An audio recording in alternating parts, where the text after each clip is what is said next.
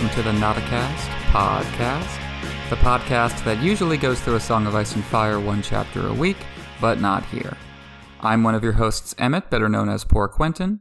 My co host, Jeff, better known as BryndenBFish, is taking a couple months off the podcast for work. As soon as he's back, we will be resuming the regular weekly podcast with A Storm of Swords. Until then, I've been recording weekly episodes with a rotating series of guest hosts on a variety of topics, as well as doing audio and text posts of my own. This week, I'm going to do be doing an episode without a co-host. Since Jeff is going to be coming back soon within the next few weeks, and we're going to be picking up with a Storm of Swords, I wanted to do an episode just introducing a Storm of Swords from my perspective and talking about all the things I love about it, a couple things I love a little less about it, and just what the the overall my overall perspective on the book is, and just little uh, little hints and teases as to some of the stuff we're going to be getting into once Jeff is back. So, our spoiler warning as usual all published books, five novels, three Dunk and Egg novellas, histories, interviews, sample chapters, Game of Thrones, the television show, spoiler warning for anything and everything. So, A Storm of Swords. It's the most popular book in the Song of Ice and Fire. I think that's fair to say. If you ask people online which is their favorite book, this always gets the most responses. If you talk about the scenes people love best in the book series, Storm has more of them than any other book that people talk about, that people talk about their first time reading, that people love to revisit and return to, especially as we've all waited for Feast and then Dance and then Winds. People are always coming back to A Storm of Swords.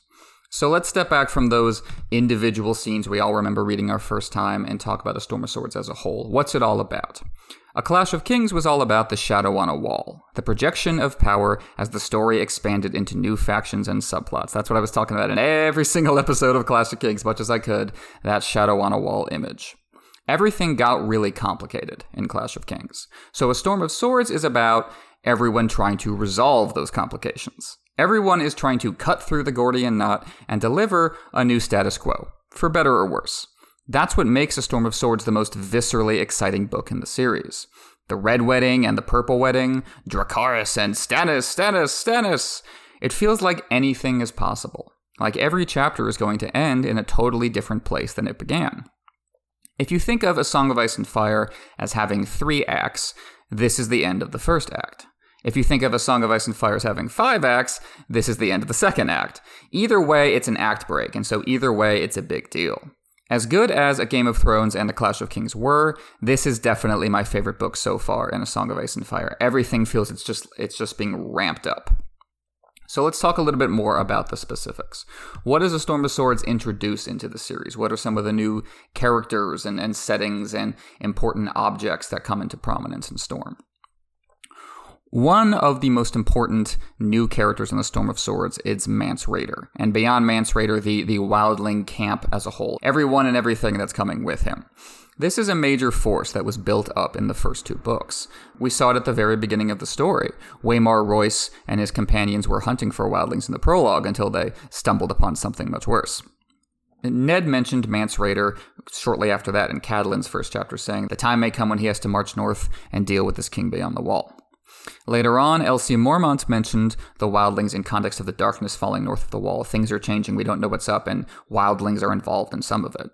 Then we had Mormont's Great Ranging, which was in part pursuit of those uh, disappeared rangers, Waymar Royce, as I already said, and Benjen Stark, but it was also the Night's Watch trying to ascertain what it is the wildlings are up to. They were discovering empty villages and wanted to know why. Jeff and I talked about this at length in the Jon chapters at Clash. We started to see mission creep at Craster's Keep, where Mormont started getting distracted away from the White Walkers, away from the zombies that had attacked in Book One, and started thinking more about the wildlings as their enemy again. And we got to focus on what Mance Rayder is up to. And this also sets up the reader to find out. Later on in Clash, in those Jon chapters, there was a shift in gear when he teamed up with Qhorin Halfhand, and we were dealing with the wildlings on a more individual survivalist level, fighting them, coming to understand them, as we met Ygritte, and we were left on a cliffhanger there. Jon was forced to fight Qhorin in order to join the Wildlings as an undercover agent to spy on what the Wildlings are up to, and then eventually report back to the Night's Watch.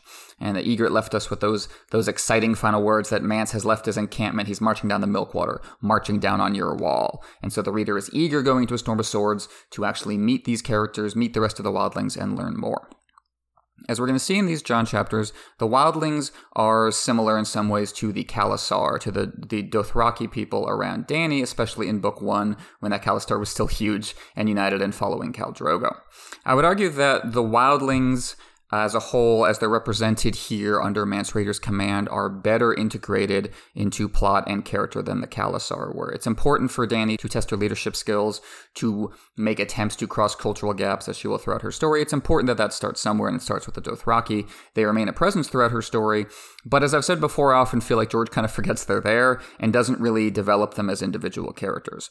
With the Wildlings, they remain central even after Mance's military defeat. They come up a ton in A Dance with Dragons, and they're always central to Jon's character. Jon never forgets about them. They have a, a huge impact on how he thinks about the world the ideas and challenges he takes to Lord Commander, and I know they're going to be a big part of the rest of his story. You have this kind of persistent question with the wildlings right away that this is kind of this is an amazing phenomenon to witness. Thousands and thousands of people of different tribes being brought together all in one place, brought together, united under a single leader. It's, an, it's a movement of an entire people. It's remarkable, as Jon said to himself in Clash of Kings when he witnessed it in his dream vision. Like this is this isn't an army. This is a whole people brought together. So the question arises: Where are they going to go? If they're not going to stay here, if they're coming down north of the wall, how is Westeros going to deal with that? How will they be integrated, or how won't they? The wildlings are, in short, a storm of swords. They change the status quo in so many ways. They're this big disruption that everyone has to deal with. Now, again, from the very start of the story, we, set up this dynamic between the Watch and the Wildlings. That's who Waymar Royce was chasing. But then he stumbled upon the White Walkers. So the, the war between the Watch and the Wildlings, as George frames it, is this ultim- is an ultimately a distraction that wastes resources, that wastes lives, and leaves us all weaker when the real enemy shows up for all of us. The presence of the others throws into sharp relief the folly of the divides between Watch and Wildlings, that we're all human, we all have heroism and villainy within us, and sure, there were cultural gaps, but those can be overcome, those can be tolerated, even celebrated, and those cultural gaps exist in large part because of the wall and because of alienation between our peoples, and yet we still have much in common. Something I think is really good, how George writes it, especially in the context of Jon's character, is simply recognizing the need to get past that divide doesn't make the divide disappear. Even with the apocalypse coming, people aren't just going to turn into their best selves overnight without any prompting. Leadership is still required to bring these people together. That's something Jon is going to struggle with heavily in A Dance with Dragons, and the dilemma is introduced to him here via the character of Mance Rayder. Mance, again, is probably the most uh, important new character introduced in the Storm of Swords, been built up as an individual, even beyond the Wildlings as a whole for the past couple books. Qhorin talked a lot about him with Jon in A Clash of Kings. And Mance kind of stands in for all the various uh, divides and contradictions and problems that the wildlings are going to face as they come together and try to move south of the wall. He himself was a member of the Night's Watch for a long time, taken in a raid before returning to the wildlings. So he really has a sense of both worlds and the difficulty of crossing those gaps, but he also stands in for the knowledge that it can be done he's a trickster. He's a game player. Jon doesn't recognize him at first because he doesn't fit Jon's uh, preordained image of what a Wildling King should look like. Those are the stereotypes Jon has to get past. That naturally the Wildling King would look like Styr or look like Tormund. But it's actually someone more in, who has a lot more in common with Jon. Someone Jon has actually met before, although Jon doesn't know that until Mance tells him. So from the very beginning, Mance is throwing Jon off and throwing the reader off. You never know what Mance is going to do. And because Mance is such a, a, devoted singer and storyteller, George is kind of saying that's how narrative works too. Mance is like an author figure that's always going to surprise you and always come in a different disguise. Tormund is also introduced here. Tor- Tormund Giantsbane, a fan favorite, is introduced in these Jon chapters. He's kind of an earthier counterpart to Mance. Mance is all kind of philosophical and romantic in the domain of narrative. Tormund keeps us grounded in the day to day he has these uh, connections to old ways and buried truths that you see in his titles, like Hornblower and and you know uh, Father to Giants. So that that, that kind of older world of uh, the the gods of the First Men that the Starks keep alive in some ways, but is in some ways more alive and more real seeming up here beyond the wall. And Tormund connects us to that as Mance is kind of a shapeshifter and moves between worlds. Another new major element in this story that has been built up for a couple of books before Storm is the land of Dorne, the southernmost of the Seven Kingdoms, and in particular in Storm of Swords we come to focus on the character of Oberyn Martell. Dorne has been built up like Mance and the Wildlings. We talked about the Elia Martell backstories as introduced in Book One. Elia is the wife of Rhaegar and, and who died along with her children when the Targaryen regime was overthrown. So that that uh, set up from the beginning of this this uh, hint of, of, of, blood and atrocity in the foundation of the Baratheon regime that undercut the righteousness of fighting the Mad King. And at the time, it was mostly setting up the Targaryen grievance that, you know, the deaths of, of Elia and her children were just part of the overall Targaryen downfall that Viserys and then Daenerys wanted to reverse and wanted to put themselves back in power. It wasn't super connected to the Dornish themselves because we really really weren't meeting any Dornish characters. They weren't heavily involved in the politics of the first couple books. We were told in book two that Doran Martell was mostly holding back. Renly assumed that the Dornish would join him, but they didn't. Then Tyrion was able to to cut an alliance with them while serving his hand to the king, able to make a marriage pact, in fact, with them. Uh, with Princess Myrcella and then Prince, Prince Trystane, uh, son of Prince Doran Martell. And so the Dornish were able to secure Lannister alliance without committing themselves to any actual military incursions on their behalf, pledging to move their troops up to the Stormlands to keep Stannis' lords uneasy, and nothing more than that. As we go into this book three, there is still this this dangling threat of Gregor Clegane, the guy who actually killed Elia Martell and raped her first and killed her son. And so that is something we know is going to have to dealt with between the Lannisters and the Martells. And Oberyn is the one who brings us to the fore. He again is one of the major new characters in Storm of Swords, even though he doesn't survive the book. Uh, he, he, nevertheless has a huge impact on the readers just from the sheer presentation of his introduction and how he skillfully manipulates Tyrion's trial to bring the crimes of Gregor and Tywin to the fore. So you have uh, the Dornish being integrated into the realm, we think, in Clash of Kings with Tyrion's marriage pact. You have them as part of the image of Lannister victory. One great house. Kevan calls them one great house because the uh, the Tyrells have married into the Lannisters via Margaery, and the Martells are going to do so via Myrcella. So that's the image. We're going to have all these houses in the South together, but in doing so, they're just trying to paper over the crimes that happens in Robert's Rebellion. There's our past scores to settle that are going to be woven into the present. That happens a lot in, Song of Ice and Fire, and Oberyn's one of the most uh, dramatic examples. Oberyn is such an arresting character. Whenever he comes onto the page, he immediately takes over, and effortlessly so. He's charismatic in that effortless way that defines cool. And uh, George is seemingly effortless in his writing too. It's it, it, you can tell later when he struggles so hard to bring Dorne to the page that Oberyn just kind of flew out of him as this perfect, devastating, artful, debonair character with a real a real sorrow and anger and tragedy boiling just underneath.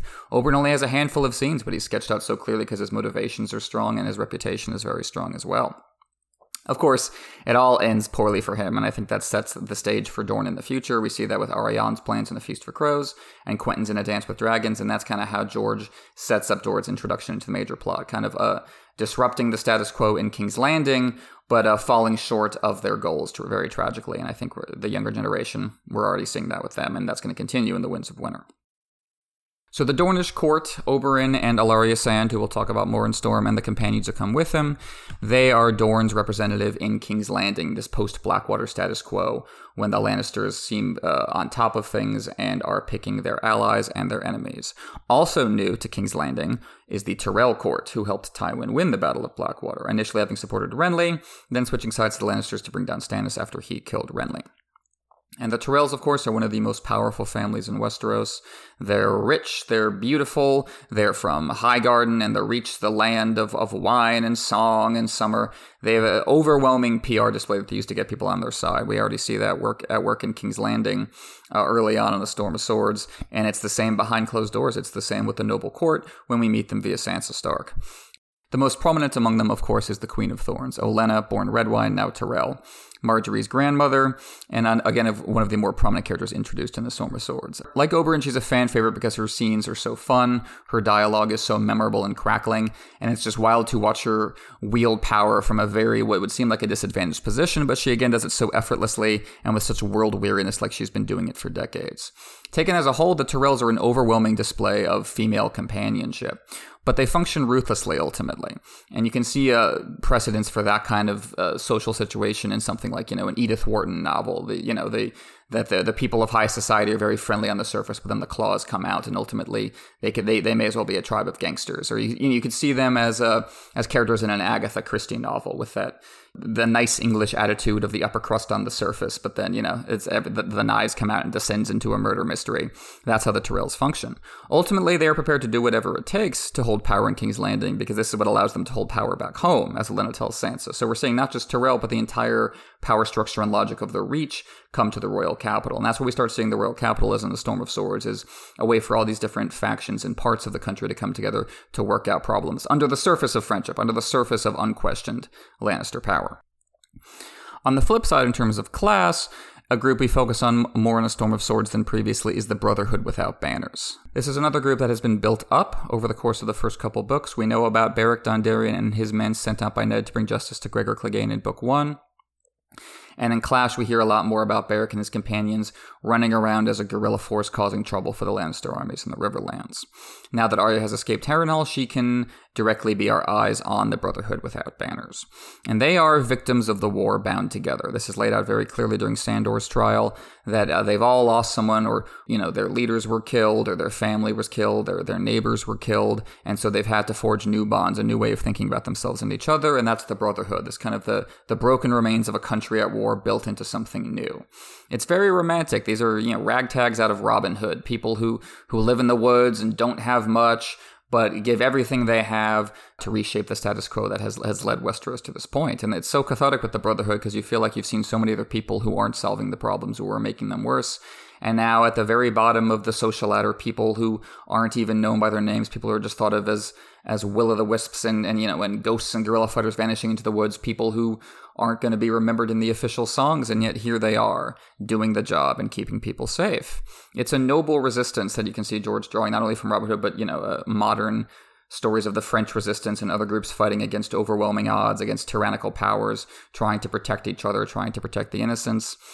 And of course, so often in the process, you have to make terrible decisions because the, the logic of resisting in such an environment doesn't allow you to be her- heroes, even as your overall cause is heroic. And we see that with the Brotherhood, that they're as as uh, Beric gives way to Stoneheart, their ideals can't last, and they become more narrow-minded and focused on revenge. We'll talk about that more in a Feast for Crows and going forward. But in a Storm of Swords, it's like this. They're presented as like this this last gasp of of genuine chivalry and true knights. Even though, of course, none of them were born to that class, but the, they they are they they are the more true knights because it's built on action and built on the risks they're taking, much more so than the more privileged folks that we see example in the Tyrell court. And I think that's definitely a, a contrast that George is going for. Another new element in A Storm of Swords are Robb's in laws, the Westerlings, as we meet them in Catelyn's chapters and they they are minor characters but very significant in terms of how the story plays out because of course that feeds directly into the red wedding. And then we see their plot come up in Jaime's POV chapters afterwards. This is this is a, a, an interesting kind of introduction to a family that unravels as we learn more about them. And we see them as kind of uh, powerless and caught in between at first but then we learn more about Sybella's plans. And you realize that she's a she's a, a part author of the red wedding in her own regard and the westerlings kind of all make out and uh, even from the beginning, Grey Wind senses that they're not as powerless as they seem. Jane herself, though, was an innocent, and it's heartbreaking to watch her true love get taken apart. You see her genuine sweetness for Robb and her desire to do something to help him, and then it's devastating when it all falls apart. And this is a this is a family that rises ruthlessly, regardless of the happiness of any individual among them. And in that way, we're seeing like an early version of the Tyrells back before they gain power over a whole realm. This is kind of how these noble families rise. It's a brutal thing to witness what happens to individuals who just don't fit the model. So there are not many major new settings in A Storm of Swords. There are a bunch of new characters, but there are not all that many new settings. Mostly Storm further explores the settings that we were introduced to in the first two books. So King's Landing, Castle Black, Dragonstone, Riverrun, Harrenhal. We get back to the Eyrie near the end, the twins, of course, with the Red Wedding. The major new introduction in terms of settings is not in Westeros. It's over in Dany's chapters, and that's the the cities of Slaver's Bay it forms kind of an, uh, a backdrop to what's going on in Westeros, like everything reduced to its archetype. Here, here are the powerful people. Here is here is the system that they are running. Here are the possibilities for change, and here are the problems with those possibilities. It's a like a more kind of simplified or almost like abstracted version of what we see going on with the Brotherhood and the wars in the Riverlands. The new characters all have their specific relationship to to that system as Dany experiences it. They are they are slaves that are elevated out of that system that are trying to escape it, or they are feasting crows who are trying to profit from from it. And so you get this this kind of intense ethical struggle that develops there that will further further be developed in dance, in which every action gets a reaction because this is a this is kind of a, a, closed loop economic and social system. And as they'll say in dance, if you you uh, change part of it, all the rest ripples and reacts to it. And uh, that's very complex stuff we'll get into in dance. But George, I think, sets that up really well in Storm by displaying the the kind of awfulness and the obscene nature of this power structure on display, but then showing how complicated it is to do anything about it. A couple other new settings that crop up briefly in A Storm of Swords. We get the Night Fort, which I really love in Bran's chapters. We only spent a chapter there, but it's such a distinct setting. This kind of rotting fairy tale nightmare castle where so many horrible things have happened. You just think about the stories all the time. But then mundane stuff happens, like Sam showing up, but then he leads you to the real, the, the dark heart of the story is the black gate underneath the castle that leads you through the wall, and it's just one of the one of the spookiest and most visual settings in, in all of Westeros. And you can just you can hear just hear the wind rattling through the buildings. It's just it's just wonderful. We also are introduced to Queen's Crown in another Bran chapter, and the kind of the Bran Jon two hander that happens in the middle of the story uh, a watchtower that was uh, briefly visited by uh, Queen Alysanne Targaryen, whose backstory is, is important to this part of the country and probably will be important to its future.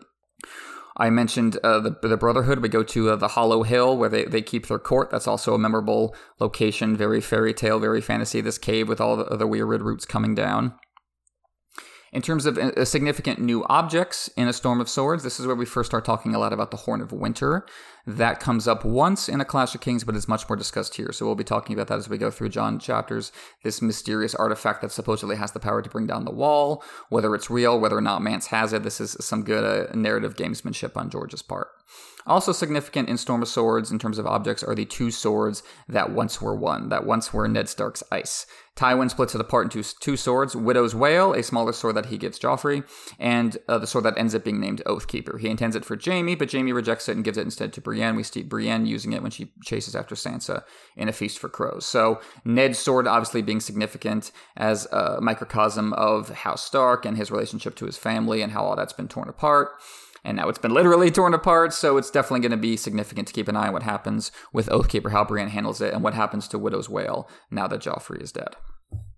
So those are some of the new elements at play Storm of Swords, new characters, new settings, new objects. So to shift now to talking about the individual storylines, individual POVs in A Storm of Swords. So let's start with Tyrion, because Storm in many ways is the second half to A Clash of Kings. Storm is like the, the back half of the story Clash started. So many POVs kind of build up to this certain point, and then Storm takes it from a different point and, and kind of finishes a complete arc for that character or that setting. And I think that's that's most clear with Tyrion. Tyrion, if you put Clash and Storm together, Tyrion is the protagonist of that one united book.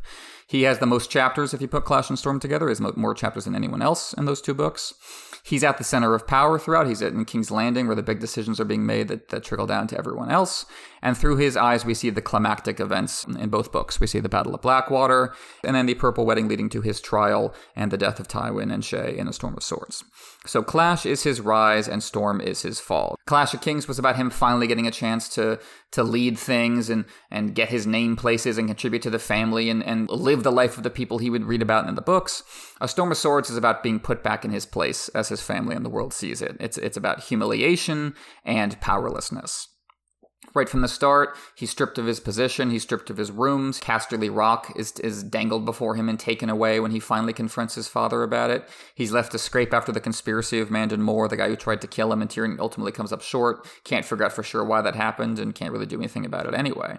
He's gifted the position of Master of Coin, kind of as almost like this taunt from Littlefinger on his way out the door.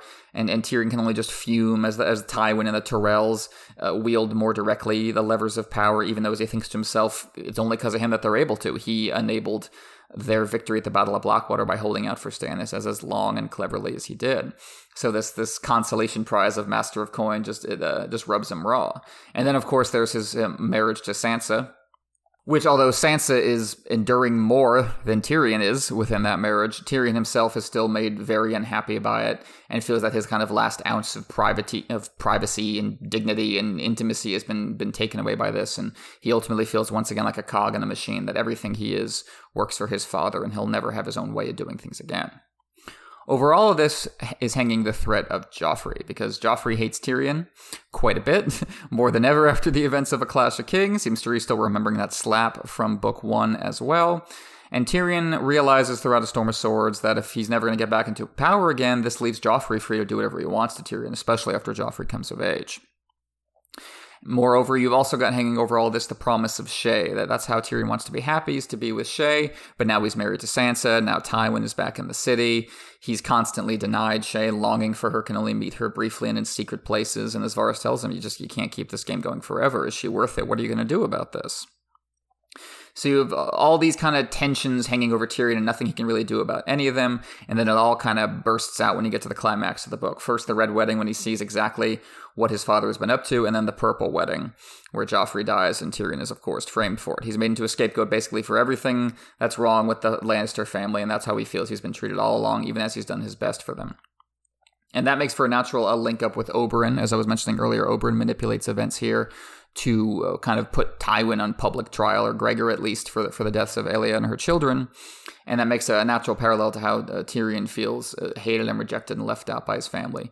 But of course, Oberyn ultimately loses his duel. Tyrion is condemned to death, and then it somehow gets worse when Jaime frees him only to reveal the truth about Tysha, that she was never paid to pretend to love Tyrion, that she genuinely loved him. And that's so devastating because it just rips away so much of what Tyrion has believed over the course of his adult life, and so much psychological damage that has just been founded upon that, as we see play out with Shae. And then Tyrion kills both Tywin and Shae. And as he leaves with Varys, he thinks to himself, "I came in this city, you know, with and with pride, as hand of the king, riding with my own men, and I leave like a spider in the night, just crawling out like a rat." And that I think perfectly captures the overall structure of both Clash and Storm through the lens of Tyrion. That we saw this this rise of complications and power in a Clash of Kings, and now in Storm, we're seeing people cut through them, cut through every single one of those levels. Staying in King's Landing, moving on to Sansa, our other POV in the city.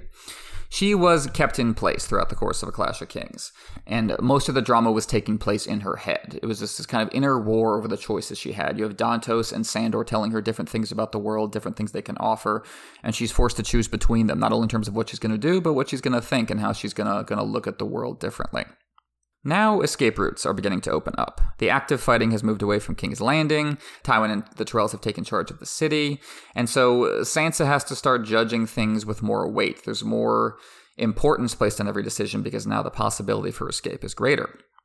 And so you, you see Sansa in this liminal position as she's growing up. She feels more worldly than the Tyrell cousins she meets, who are still like she was in book one, all gushing over their fairy tale prince, but she's still manipulated by the other Tyrells, the older ones who are kind of on the other side of this process and are very used to fighting these inner wars and maintaining their perfect face. The the dream of a fairy tale ending keeps being offered to Sansa and then denied. She thinks she's going to marry Willas, and that gets taken away, and she has to marry Tyrion. And she thinks she's Dontos is going to save her. Then it turns out he was using her on Littlefinger's behalf, and Littlefinger has Dontos killed. She thinks Littlefinger's going to take her home, but then he takes her to the Vale instead. Tyrion is her husband, but he's no escape either. He's barely a shield against Joffrey. It's just more alienation for her. You see Tyrion and Sansa have these kind of dueling perspectives where they're both just kind of alienated from each other, and neither of them are able to find intimacy. All of that feeds into the flight with Dontos, who's supposed to be her fairy tale protector like Florian out of the songs, and then the reveal that Littlefinger was deliberately manipulating that imagery so he could take it away from Sansa, so he could show her, no, that's not how the world works, and anyone who uses that kind of imagery is just lying to you. And you can you can see how Sansa's journey and Clash and Storm kind of leads to that that moment of disillusionment, moment of breaking. It makes sense that Littlefinger then reveals he's an ally of the Tyrells, at least temporarily, that he worked with them on the Purple Wedding, because they're both kind of detached puppet masters in that way who have been using and abusing Sansa. And then, so in her final chapter, her beautiful final chapter in Storm, she takes power over what little she has and she makes her little snow castle of Winterfell because that's the kind of that's the only kind of home she has. That's the only escape she's left from all these people who are taking her captive in different ways. And then, of course, that immediately gets taken away by Sweet Robin, and then after that, of course, we get the the big unraveling where Lysa reveals that Littlefinger had her poison uh, Jon Arryn, and that takes us all the way back to the beginning of the political plot that has ensnared Sansa. So once again, her maturation continues as these kind of uh, various illusions fall away one by one. Elsewhere in the Crownlands, we have Davos, who is probably my favorite POV in A Storm of Swords. This is just a perfectly constructed arc. He is he's introduced with absolutely nothing. He's lying on a rock, starving to death. He lost his ship, he lost his sons, his side lost the battle. He's barely surviving out here. He's wondering why why he, why should he go on? Why should he try to keep living? Why should he be a POV in the story? What what use is he in his story anymore? And then you start with that, and then by the end of his arc, he's the hand of the king, saving innocent lives and maybe the whole world in the process. And you get to watch him every step of the way. It's a mixture of divine intervention and careful choices. There's illusions, there's risks, there's the secular world and the spiritual world interfering with each other. Davos returns from the dead as a religious martyr like Melisandre, saying he's been sent back by the Seven to do their work. But he's turned back from that mission and forced into a cave beneath Dragonstone to be reborn again. There's great imagery throughout this uh, throughout these Davos chapters in Storm because Dragonstone just makes for this this perfect setting of fire and stone and a sense of of things waiting to burst through and be reborn. It's great. There are these confrontations with class and magic that we see put together in Davos' story that he's dealing with Alester Florent and his snobby view of the world, but also Melisandre talking about the end times, and Davos has to navigate that with a single perspective. There are these great scenes where he's talking with Stannis and he's, he's trying to find his way to an honorable victory for their side. He doesn't want to surrender, but nor does he want to, uh, nor does he want them to sell their souls any more than they already have. That's what uh, makes him stand out as a Hand of the King, that he always insists on humanity, on calling Edric Storm by his name and preserving his life. Ultimately, at the end of his storyline in Storm, he risks it all. Everything he's gained since leaving his rock, he risks it all to do the right thing. He risks it all for one life. And that shows that Davos has kind of understood the, the themes of his own story and understood what was important to take away from his struggle. And I just I just love that. It's a perfect arc. Elsewhere in Westeros, moving on to the Riverlands, we have Arya. She has escaped Harrenhal at the end of A Clash of Kings. She has now return to running through the Riverlands, which is kind of her position at the beginning of Clash. But now her support system is even less than it was then. Now she doesn't have Yoren or any other adults around. She just has herself and a couple of kids and she witnesses the response to the war reshaping the land. She saw the, the devastation unfold over the clash. Now, see, now she sees what people are doing about it. She joins the Brotherhood within her first couple chapters in Storm, sees them brought together from all backgrounds, trying to resist the powers that she's been seeing doing horrible things. And she starts to feel a little hope, even about going home herself. But that hope keeps running up against violent loss. Everything, everyone in the Riverlands has lost somebody and she's like them. There's that hope for restoration that slowly fades. She's uh, brought up against the Red Wedding and that, that brutal annihilation of everything she was hoping for. And then afterwards, she thinks she's just been trying to get to Riverrun forever, and she's never going to get there. She's disillusioned with it, and she was disillusioned with the Brotherhood for thinking that maybe they would never bring her home. There's no one to trust, and there's no relaxation. There's nowhere you can sit and think and just absorb the shock. You just take it and take it until it makes you numb. And so you're left with that brutal question with her and Sandor at the end when he asks her, "Remember where the heart is?" When he wants her to give him a mercy kill, but it's uh, it's a question that resonates with her spiritually as well that she's lost her heart she's lost her soul it's been taken away and now she's in a, a similar position to sandor himself who kind of becomes a reflection of where she is at the end of storm there was the brotherhood giving her hope and then she's left with sandor and then not even him she leaves westeros behind valar morghulis and she accepts that Elsewhere in the Riverlands, we get a new POV in Jaime Lannister. This is one of George's biggest and uh, most ambitious narrative gambits and risks in Storm, and it, it pays dividends. It pays off beautifully. Jaime gets a lot of chapters, nine chapters, more than many uh, pre established POVs, but it's all about George uh, reshaping the character in our minds and giving us a real strong sense of his arc and how it intersects with Westerosi backstory and with other characters' arcs. It's this this rebirth we see from the beginning, him emerging from the cave of Riverrun, absent for most of the Clash of Kings, now back in the sunlight. He shaves his head, he looks like a new person, but his rebirth is challenged throughout by violence. People want him back, and people are judging him for the violence of his past. Violence that he uh, reframes for us He's sent back into the primal past by his maiming. Losing his sword hand makes him question and challenge himself, his very identity, and that takes him back to the Kingslaying. He accesses those old wounds beneath the surface and brings them forward to Brienne. It's incredibly cathartic when we learn why Jaime killed Aerys, and we learn that there were there were dramas and possible disasters unfolding beneath the surface of things, and we took a lot for granted, just like people do in Westeros. It's this commitment to painful truths coming to the light that we also saw with Jaime's conversation with Catelyn. And of course, he's, imp- he's an imperfect vessel for that truth because everybody is. But now we're coming to understand him a lot better and see him as a human someone can relate to. And that's extremely powerful, especially through the dynamic of his relationship with Brienne, which is how George grants it emotionally and leaves it on that note when Jaime gives her Oathkeeper, as if to say, You have to go and be the true knight that I could not. And I'll, I, I will think of you from afar in that regard as part of my spirit. And she comes to think of him the same way as we see in The Feast for Crows. Definitely some of George's most uh, emotional and intimate writing there. Our other POV in the Riverlands, and my other kind of favorite POV in this book, along with Davos, is Catelyn.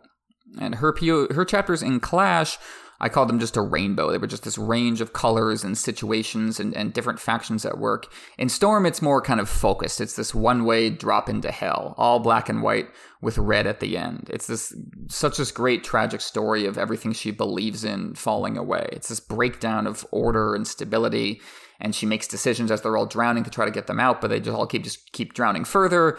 Decisions and fate are intertwining. As with Davos, some things feel entirely as a result of character choice, and some things feel like the gods have it out for them. And I like that mixture. I think that's because that's what life is.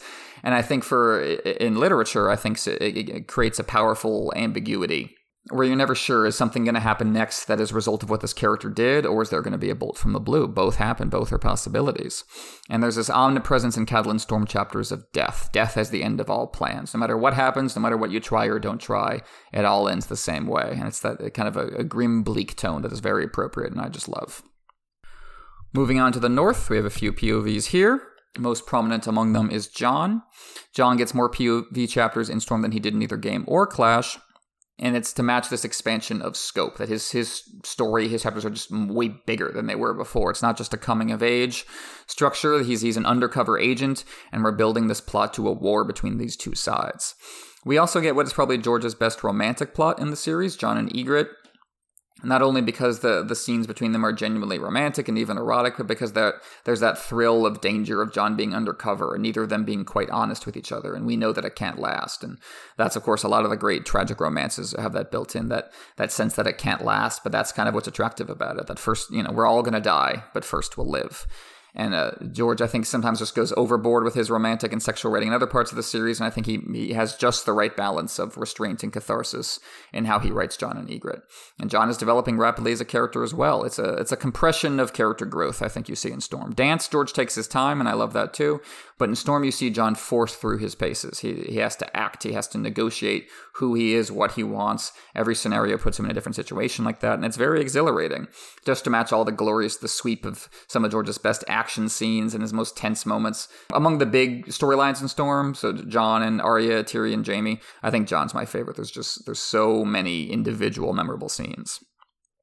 Just as good, though, I think, is our other new POV, our new POV up here in the north, that being Samwell Tarly, left behind in the Fist of the First Men by Jon. And the, this is a very different kind of new POV than Jaime. We are we are introduced slowly to Jaime as a POV, getting to know him, getting to know how he relates to the setting. Sam's POV starts off with the worst thing ever just happened to him. He's running away from this zombie army that killed most of his friends and it's just just utter terror and just raw. It's just this raw crucible of a new POV of this mind we have to explore, even as it's reeling from something unimaginably horrible. And it's such such dense, difficult writing, but it, the the payoff is so strong. It just it begins in this kind of like visceral, terrified place, and then builds onto that as Sam starts kind of coming back and starts to have getting to make his own decisions again. And so you have this real catharsis at the end of the book when he's manipulating an election. He thinks to himself he's not scared because of what he's been through, and you, you see the through line. You see that how he was able to come to the brink of despair and still get some meaning out of it. And I think that's it's just uh, it's extraordinary writing. Our other POV in the north is Bran, who left uh, Winterfell behind at the end of Clash of Kings and is now on his journey to meet the Three Eyed Crow. This is the most old school fantasy stuff in the story, I think, the most directly Tolkien esque stuff. The way George writes about nature and the structure of the their camping and walking through it and telling stories, thinking about the past. It's all very bittersweet, driven by a lot of nature imagery. It makes sense that Bran's chapters are a descent into stories in this book that they're always talking about the stories of Queenscrown, the story of the Night of the Laughing Tree, the stories of the Nightfort. Bran's becoming one of those stories, one of the old school stories like Tolkien that George loved that inspired him.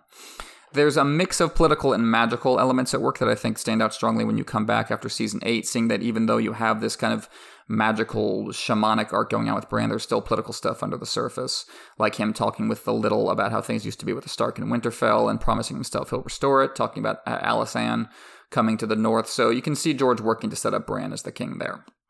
Final POV in Storm of Swords is Daenerys, who is desperate to just lay her hands on something tangible after coming out of Qarth, after coming out of the city where nothing is real and nothing's ever as it seems. And so that's what happens when she gets to Slaver's Bay. She she feels the need to create something herself, to leave a stamp on the world, to have her leadership mean something. She's trying to create her own power base, while at the same time save the world and that that is where as we'll see in dance that's where Dany runs into trouble is that it's really hard to do those both of those things at the same time especially since for her Meereen and Slaver's Bay is just explicitly a detour. So her own glorious storm of swords her rebellion in Astapor it leaves her adrift in possibilities as if George is saying well what do you do now? And we'll see a lot more of that in dance but in storm there's this acceleration of this momentum and her trying to keep up just barely keeping up And again, it's that, that feeling of everything changing overnight that I think people really love in Storm and comes out strongly in Dany's chapters. So that's uh, kind of an overview of each POV in Storm of Swords, the kind of the structure of their arc in this book. Talk talk a little bit about my favorite parts of A Storm of Swords. Obviously, no surprise, the part of uh, Storm of Swords that everyone remembers and talks about, the most talked about part of the series, the Red Wedding. It is still that good. Even coming back to it, even after it should be so kind of overexposed and overdiscussed, it still has the capacity to shock because it's this this careful mixture of unreal horror and very realistic logistics. And this is something George has talked about that he loves when an author shocks you, but then you go back and you see all the foreshadowing and realize that they played fair. So while the Red Wedding seems to come out of nowhere in the moment, certainly seems like that to Catelyn, suddenly this, this violence erupts on the page and takes over your soul. When you go back to it on reread, I'm looking forward to it to do it with Jeff. It's inevitable in retrospect. There is all this set up for it. You have the fall of Harrenhal and Clash that allows Roose his own power base. We see him start to behave very poorly there. You have the fall of Winterfell in a Clash of Kings, making the Starks look p- pretty weak, and also removing the Stark male heirs from the game. You have Robb's marriage pact that he breaks, setting up the Freys as his new enemies. You have Roose's weird little negotiation with Jaime, where he's not acting like an enemy of the Lannisters anymore. You have uh, Gregor Clegane taking down Stark loyalists at Duskendale, where Roose very clearly set them into a trap. Really, on reread, you might be wondering, like, why don't why don't we see the Red Wedding coming? Why is it such a shock? In part, it's because George distracts you so effectively with stuff like Edmure's marriage pact to the Freys. We think that's what, the, you know, that's going to be the big takeaway from going to the twins, is getting Edmure married. We hear about the death of Balon Greyjoy right before the Red Wedding. So now that, that makes Robb more hopeful for his military campaign to reclaim the North from the Ironborn. So we think, ah, that's where this is going. That's, that's the structure of the storyline. It's not like George is making us forget about the Freys but he fools us as to what kind of story event this is going to be. He makes us think it's going to be an awkward scene that is necessary for Robb to regain his position. Like this is just Robb's low point and then his humiliation will be over. And that's I think that's such a key to writing a twist like this and requires so much writing and careful thought because you have to create this entire alternate storyline that doesn't exist, but you have to make the reader think that's what they're reading. And then the power of the Red Wedding is that storyline falling away. And you realize it was never there and it was a veil to cover up what has been coming for you this whole time, which would be a lot less powerful if you explicitly knew it was coming the whole time. But it's that, that mixture that that tightrope that George walks is it makes it so good. And of course just the execution, obviously, just the writing of the Red Wedding itself and the the gut punch of it coming after this really tense, awkward dinner scene, and then you're you're longing for some kind of catharsis because Catelyn's head is aching, everyone's yelling. You're longing for the situation to change, and then it does in the worst way imaginable. It's the ultimate storm of swords. It exemplifies what the book is about: a, a sudden change in the status quo, where nothing will ever be the same again. So that's probably my favorite part of Storm of Swords, but the neck and neck with it, my other favorite part is the army of the dead attack north of the wall on the Fist of the First Men and how we see that play out. It's something that has been promised to us a long time. We saw the White Walkers in the prologue. We saw how effortlessly they dispatched Waymar Royce and then rose him up from the dead. We've been waiting for that threat to arrive in Westeros. Only the Night's Watch has been aware of it, and then even that on the periphery. They didn't find any direct evidence of it north of the wall, just rumors, just hints about what Craster was up to. And then suddenly it they rear their head in Storm of Swords at the very beginning. At the end of that prologue, you're left with that perfect cliffhanger of those horns blasting. The Night's Watchmen realize that they are all alone north of the wall, surrounded by the enemy, and it's just it just chills you to your bone. And then what's it's just structured so interestingly, and I think really brilliantly, that then George shows you what happened in the next in a Jon 2, Jon's second chapter in the book, they the wildlings get to the fist and you see the the wreck, the ruins, the remains of that battle before you get to a Sam chapter. So you already know everything that happened. And yet that Sam chapter is still so terrifying and effective because of how George paces it out and shows you Sam sobbing and running away and the few men that are left and gradually shows you the memories of what exactly happened and all the Sam having to write his messages and everyone dying in the hope of getting away and then the zombies overcoming their defenses. It's just it's just a case study in how plot is a skeleton that you then build on and it's not the whole point and that the best stories use plot I think as a delivery system for memorable moments and emotions and ideas. So the point becomes not what happened on the Fist of the First Men, because we already know. Basically, as soon as those horns blast, we know what's going to happen. The point is, is in how George writes it and the emotions he's able to bring out of you, and then you get that incredible uplift at the end of Sam's first chapter when he is the he becomes the first to kill a White Walker in thousands of years, and there's that that that kind of that shudder and kind of relief that washes over you. That's only there because of the tension you went through. It's just incredible. And so, uh, yeah, those are kind of the twin peaks of Storm for me, is, is the Red Wedding and the Fist of the First Men, these, these two storms of swords. In terms of more character and dialogue oriented scenes, my favorites in The Storm of Swords are those with Stannis. Unsurprisingly, as I said in Clash, I think he's the best written character in The Song of Ice and Fire, and I think that comes out in Storm even more than in Clash. All his dialogue scenes are just so well written, and every word expresses so much but hints at so much more, and the back and forths are, are so crisp and theatrical. Well, even even though people are indulging in all this imagery and monologues, but it never feels bogged down. It's like it's like great theater. It's like great Shakespeare, where d- despite everyone using three metaphors in a paragraph, it still somehow seems to flow. You see that with Stannis' conversation with Davos, their their ethical struggles over Claw Isle and the fate of Edric Storm. Everything feels very weighty and important.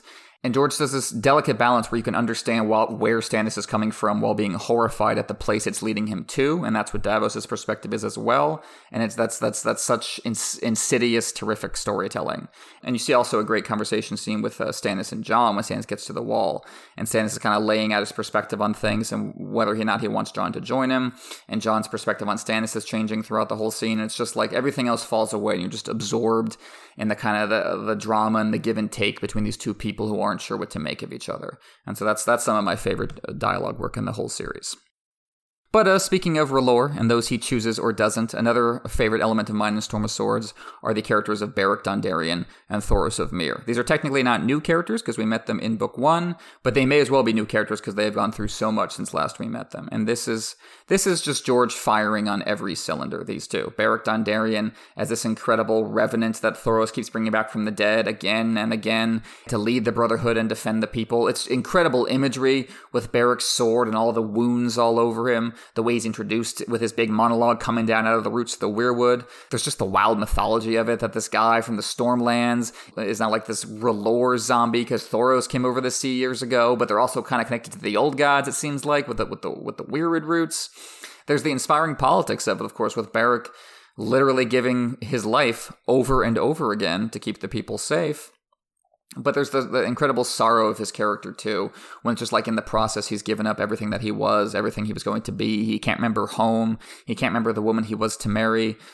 It's it, he gives that that beautiful speech about it and says, "I, I may well, may as well have been born from Thoros's magic out there in the battlefield. Are you my mother, Thoros?" And it's just this this beautiful sense of like, here's a guy who should be the protagonist. Here's your perfect fantasy hero, but he's just horribly horribly sad and empty inside because of the cost of living such a way. And it's it's you get the sense that like this is an, an, another story entirely passing us in the night. Another story about the brotherhood and Beric that's enough ju- juicy material to fill its own story but instead it's trapped in this one. And so they just pass Arya by and they pass us by. And I think there's something really haunting about that. So, moving briefly into the stuff I like a little less about A Storm of Swords, the areas that I think are flawed, I was just talking about something I really love in Arya's chapters, uh, the Beric and Thoros material. I'm less fond of her earlier chapters in the book before they show up. It's the same problem as her early chapters in Clash of Kings. These are wandering and travelogue chapters without much drama going on. That isn't inherently bad. I really enjoy it when Tolkien does it. I think he's really good at it. I think George is a little less effective at that because he's he's more into the more cutthroat stuff and the more interiorized character decisions, which we also don't see a lot of in these early Arya chapters. I get why these chapters are here. I get why they are the way they are. They're needed for contrast. You want to show the the courts of King's Landing, Dragonstone, Riverrun, and then Arya's chapters are there to show you how it feels when you're when you don't belong to any of those courts. When you're out there on the road, when you're out there in the fields, when your livelihood has been taken away, and you're reduced to fighting back with your brother man as best you can. It's the the shock of that is deliberate. It has to be there. I don't know if it has to be there to such a degree that we have all these Arya chapters. I do think they they could have been combined and been more effective.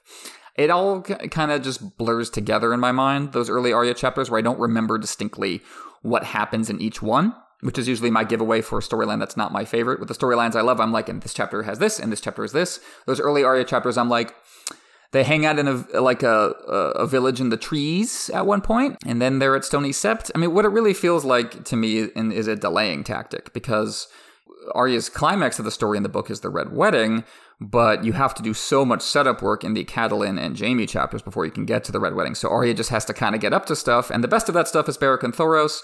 The rest of it is just not as great. The storylines in King's Landing also, I think, run up against some structural issues here.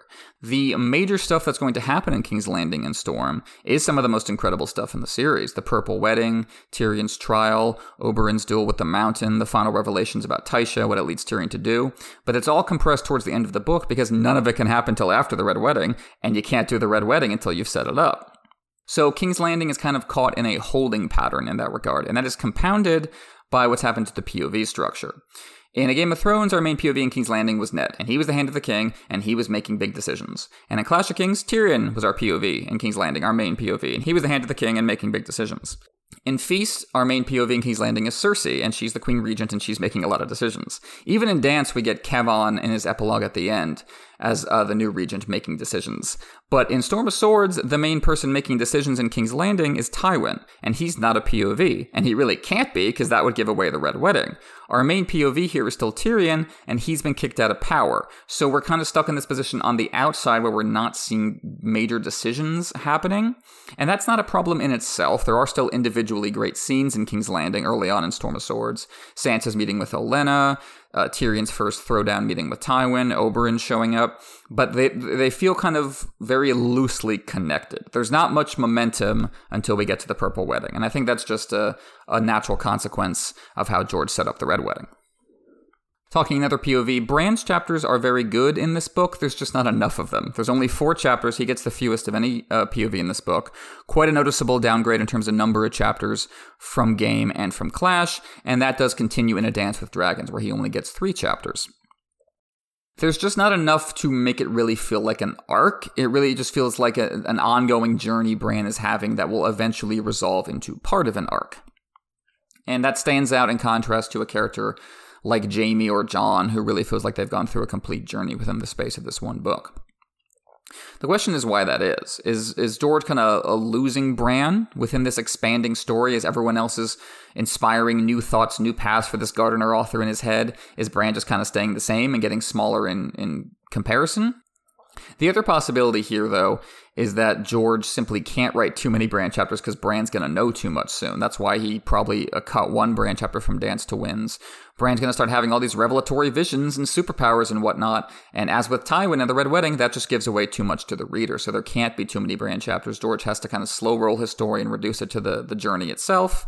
George has said Bran is the most difficult POV in the story to write, and I think you can tell that just from the number of chapters in Storm and Dance. Still great stuff. Still, Bran is one of my favorite characters, one of my favorite POVs in the series. But you do notice the huge space between these chapters, and then you have to catch yourself up. So it's not it's not quite it, does, it doesn't end up being as well paced as some of the characters with more POV chapters. Final, I think, minor flaw in A Storm of Swords is one that has been a problem throughout the series and will persist, which is that Dany has kind of a weak supporting cast. They're not they're just not super memorable. They don't get their own really distinct scenes with a couple of exceptions. Strong Belwas gets a great scene in, in Storm where he gets that duel outside Meereen. That stands out to me as like this is the kind of scene missing from most Dany chapters, where an individual character gets to shine, to show off what they're good at, to show off their personality, and then you see other characters reacting. There's, I always remember the scene when Belwas has won the duel, and he comes back, and everyone's cheering. The Dothraki are cheering, and uh, Jorah says, "Well done." Brown Ben gives him a fruit because they're all getting to show off their personalities and how they react, and that's what usually isn't happening in Dany chapters. Like I, the, the Dothraki uh, Uh, as I said earlier, aren't super individual, individually distinguished from each other. The same thing kind of happens to the Unsullied and to other former slaves that Dany frees. And then you get Daario, who's he's kind of like the opposite problem, like too much personality, too many things going on. He's just got too many different colors and and mantras, and he just he kind of just feels like a composite. Like he feels like like a lesser version of Oberyn in a lot of ways. Oberyn feels like the real deal and they kind of broke the mold, like a perfect version of that kind of character. And Daario just feels like an attempt at writing that kind of character, which is going to become a, a thing in George's writing as we go forward and see a character like Darkstar. George is always trying to recapture that Oberyn magic, and he he doesn't quite get there. So that kind of wraps up what I am going to be interested in and talking about in A Storm of Swords across the various storylines, what I like, what I don't. But of course, I am at best half of this podcast, and I, I, can't wait for the other half to come back. I can't wait to start up A Storm of Swords with Jeff. So I was just thinking about some things I know I'm going to be enjoying to hear Jeff talk about in A Storm of Swords. Jaime, I know, is Jeff's favorite POV or one of his favorite POVs, and he's not one of mine, much as I love his chapters. I've never quite linked up with him as a character in the way so many readers have. And I know Jeff is one of those. So I, I can't wait to hear everything Jeff says about the Jaime chapters, and maybe I'll finally make that connection. Maybe Jeff's emotional monologues about about what Jaime has done, what he's been through, what he's hidden. Maybe I'll finally sync up. So even if not, I can't wait to hear what Jeff has to say because I know he's going to be bringing up a lot of aspects of those Jaime chapters that will go right over my head. Jeff, of course, always does some of his best work talking about military matters in A Song of Ice and Fire, and I can't wait to get to the climactic battle at the Wall in Storm, or battles, really, because there's multiple battles. There's the the Thenn conflict south of the Wall, and then Mance's outright attack on the north side, and then Stannis showing up. I can't wait to hear what Jeff has to say about the, the strategies and details about each one of those, how they unfold, what, what George is drawing from. Talking about like individual commanders. I, am very curious to see what Jeff has to say about LC Mormont and how he handles himself north of the wall. His plan about the wildlings, attacking the wildlings would that have worked? How does he handle himself when the White Walkers attack? What do we think about how he handles himself at Craster's Keep? Jeff always brings really interesting thoughts to bear on individual commanders. He's written so well about the individual command styles of Robb Stark and Stannis Baratheon and other characters, so I'm very curious to see what he thinks things about Mormont as a commander in Storm. And I'm really interested to hear what Jeff has to say about Dany's campaign in Slaver's Bay. From a military perspective, from a political perspective, what does he think of the decisions that she made? What are some better decisions? What are things that are out of her, out of her hands? And Jeff also, also I think is the best, the absolute best about writing about writing about a Song of Ice and Fire as a writing process and about how George has shifted storytelling units around. And you know, Storm kind of has is the least material for that because it's the book that came like quickest and easiest to George, it, feels like. So Feast and Dance and Winds, as we've waited for it, are just gold mines in terms of talking about uh, narrative as a structure and the storytelling process and how you change things and rewrite things, move them around, and the hints you can find as to how things might have gone differently. Jeff has been especially writing really, really well about the end of Dance in that regard lately. So I feel like in Storm there's less of that, but again, Jeff is way better at me and knows way more about those things especially in regards to A Song of Ice and Fire. So I can't wait to hear what he knows or will find out about that I've missed in terms of the writing process of Storm, how things might have gone differently. I love to hear about that kind of the ghost of the of the other book behind the book we got. And Jeff always does such a great job with that. And so I think that's going to be uh, wrapping us up for my uh, preview of A Storm of Swords. Thank you so much for listening. And I just want to say thank you so much to everyone who's been listening and, and chiming in with their support while Jeff has been away. It's been really fun doing a lot of guest episodes, doing Lord of the Rings episodes, doing stuff on my own. But I uh, miss him a lot. I miss not only him as a person, but uh, as my co-host, and I miss the the work we do together. And I think our episodes are just better with with the two of us. It's just it's just um a collaboration I miss, and I miss the the end of his voice when he's excited about something and wants to hear what I think, and I miss the same excitement in my own. And that's just why I wanted to end with just some of the stuff I'm looking forward to hearing from him. Because much as I love A Storm of Swords, much as I am looking forward to talking about, I'm specifically excited to discuss A Storm of Swords with my friend Jeff, whom I love. But enough of that. Thanks again for listening, folks. Uh, as always, you can rate and review us on iTunes, on Spotify, on Google Play, on Apple Podcasts. You can check out our Patreon at patreon.com slash notacast A-S-O-I-A-F, where our patrons get early access to our regular, regular episodes, bonus episodes, and more. You can follow us on Twitter at notacast A-S-O-I-A-F, or shoot us an email at notacast A-S-O-I-A-F at gmail.com. So thank you again for listening, and we will see you next week.